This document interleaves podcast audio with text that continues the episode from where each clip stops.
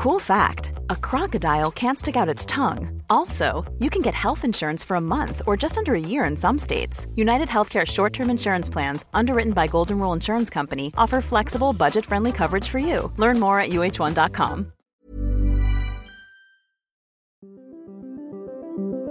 Qu'est-ce que j'ai dit à, à Elon Musk Vous voulez venir en Europe On va avoir des règles et les voilà. Il faut que nous ayons un cloud souverain La tactique TikTok, opacité, addiction et ombre chinoise. Est-ce qu'on est en train de vivre une révolution? Moi, ce que je dis, c'est que la révolution a déjà eu. L'IA est déjà là, elle est déjà omniprésente absolument partout, et le monde ne s'est pas effondré. Signaux faibles, le podcast de siècle digital qui décode l'actualité du numérique.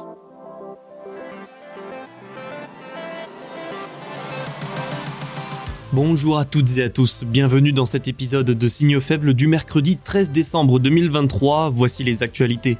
ASML et Samsung s'associent et vont investir ensemble 760 millions de dollars dans une usine en Corée du Sud. En France, l'INA, la BNF et le CNRS vont créer une base de données pour contrer les biais culturels des IA majoritairement anglo-saxonnes. Côté réseaux sociaux, le nombre d'utilisateurs de Snapchat Plus franchit un nouveau palier grâce à l'intelligence artificielle. Et le 3, c'est terminé. Le plus grand salon de jeux vidéo du monde met fin à son existence, nous verrons pourquoi. Voilà pour le programme du jour. Allez, c'est parti tout de suite. Bonne écoute. ASML et Samsung Electronics ont donc signé un accord qui va les amener à dépenser environ 760 millions de dollars selon un communiqué publié hier. Le tout pour construire une usine en Corée du Sud afin de créer une technologie de pointe pour les semi-conducteurs. Forcément, l'usine utilisera la technologie ultraviolet extrême de nouvelle génération d'ASML utilisée pour les meilleures puces. Comme souvent dans le domaine des semi-conducteurs, la diplomatie, la politique et la géopolitique ne sont jamais bien loin des accords économiques. Il y a eu plusieurs échanges diplomatiques récents entre les Pays-Bas, terre d'accueil d'ASML, et la Corée du Sud, patrie de Samsung. Le président sud-coréen Yoon Suk Yeol est en visite aux Pays-Bas et a visité une installation de ASML en compagnie du roi des Pays-Bas alors pour ASML, quel est l'intérêt d'une telle association avec Samsung? Eh bien essentiellement la diversification géographique. ASML, c'est le numéro un mondial des machines pour fabriquer des semi-conducteurs. Mais la société est concernée par les sanctions américaines contre la Chine sur les puces, la privant d'un énorme marché. Cette nouvelle usine en Corée va augmenter sa présence dans ce pays où elle compte déjà 4 sites, mais surtout, vous l'aurez compris, ça va accentuer sa diversification géographique. Pour Samsung, c'est un renforcement de sa position dans la recherche et le développement sur les puces en Corée, et un rapprochement important avec une société vitale dans ce milieu. Samsung est le plus grand fabricant de puces mémoire au monde, puces fabriquées grâce aux machines ASML. Et quand je vous disais que la politique n'était jamais loin, la visite du chef de l'État coréen a aussi pour but de créer une alliance des semi-conducteurs entre les deux pays. À ce titre, le rival coréen de Samsung, SK Hynix, collaborera également avec ASML. Pour le président sud-coréen, les semi-conducteurs sont, je cite, le pilier de la coopération entre la Corée et les Pays-Bas. Les deux pays ont également annoncé la création de la Korea Netherlands Advanced Semiconductor Academy. Cette institution permettra aux étudiants et aux travailleurs coréens des semi-conducteurs d'avoir des opportunités de formation aux Pays-Bas. Une manière pour le pays européen d'attirer des talents étrangers et de répondre ainsi à la pénurie de main-d'œuvre d'ASML. Enfin, les deux pays veulent que leur alliance sur les puces permette de sécuriser les chaînes d'approvisionnement en plein accroissement des tensions géopolitiques, notamment entre les États-Unis et la Chine. La Corée du Sud doit aussi chercher à sécuriser tout ça au cas où les sanctions américaines se durcissent encore plus, ce qui la priverait totalement d'exportation vers la Chine qui est son premier partenaire commercial. La bataille de l'intelligence artificielle a aussi une dimension culturelle. L'INA, la BNF et le CNRS vont créer une base de données expérimentale pour contrer les biais culturels des IA qui sont majoritairement anglo-saxonnes.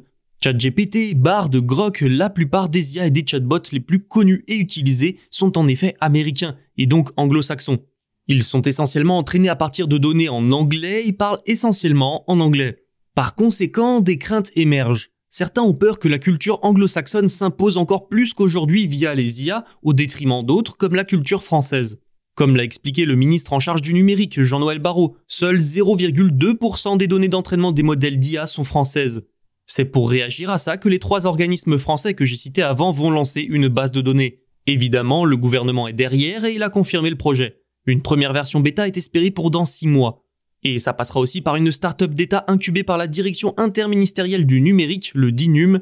Le DINUM et l'INRIA seront en charge de la partie technologique, le ministère de la Culture, l'Institut national des archives, la Bibliothèque nationale de France, le CNRS et des associations seront chargés pour leur part de la collecte des contenus à intégrer à la base.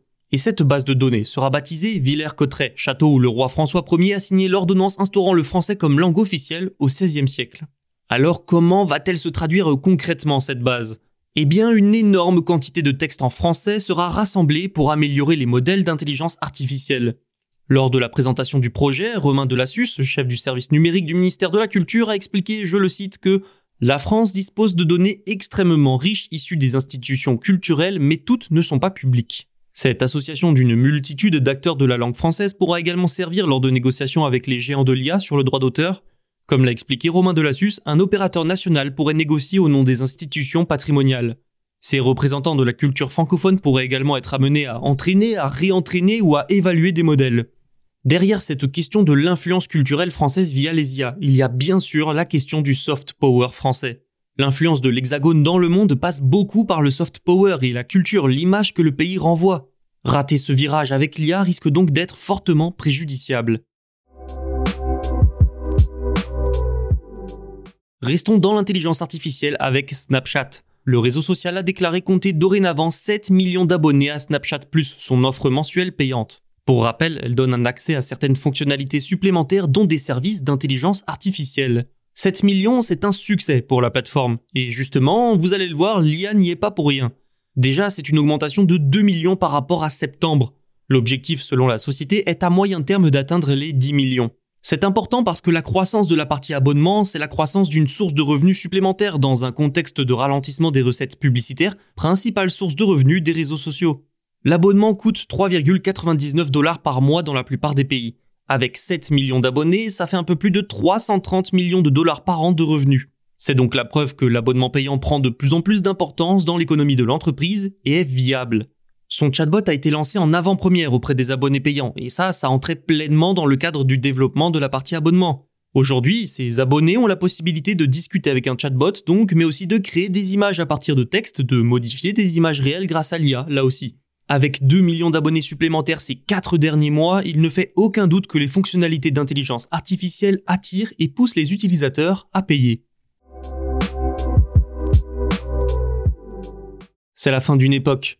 l'Entertainment Software Association a annoncé que l'E3 s'arrête définitivement.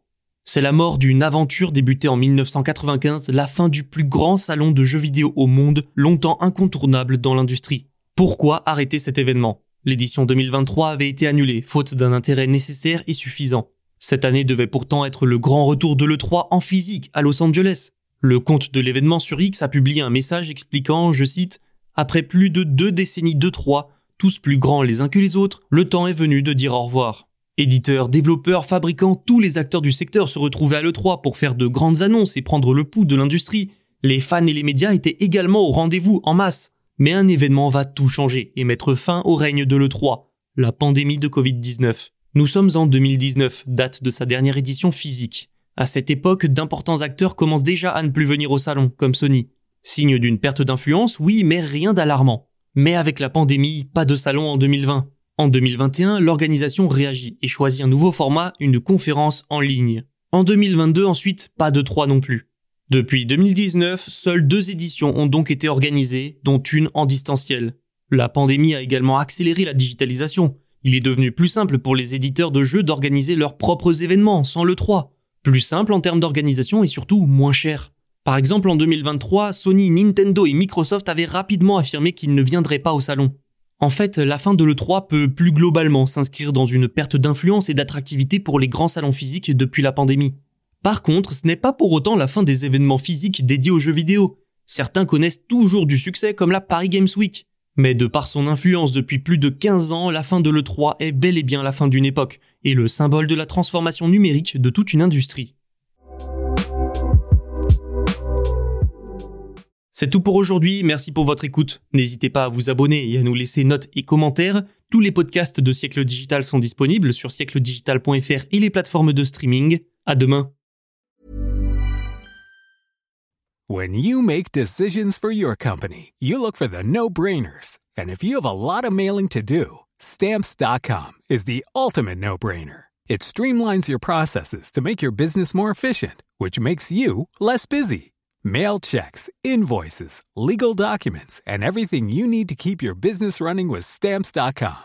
Seamlessly connect with every major marketplace and shopping cart. Schedule package pickups and see your cheapest and fastest shipping options from different carriers with rates up to 89% off USPS and UPS rates. And with the stamps.com mobile app, you can take care of mailing and shipping wherever you are. Make the same no-brainer decision as over 1 million other businesses with stamps.com. Sign up with code program for a 4-week trial plus free postage and a free digital scale. No long-term commitments or contracts. That's stamps.com. Code program.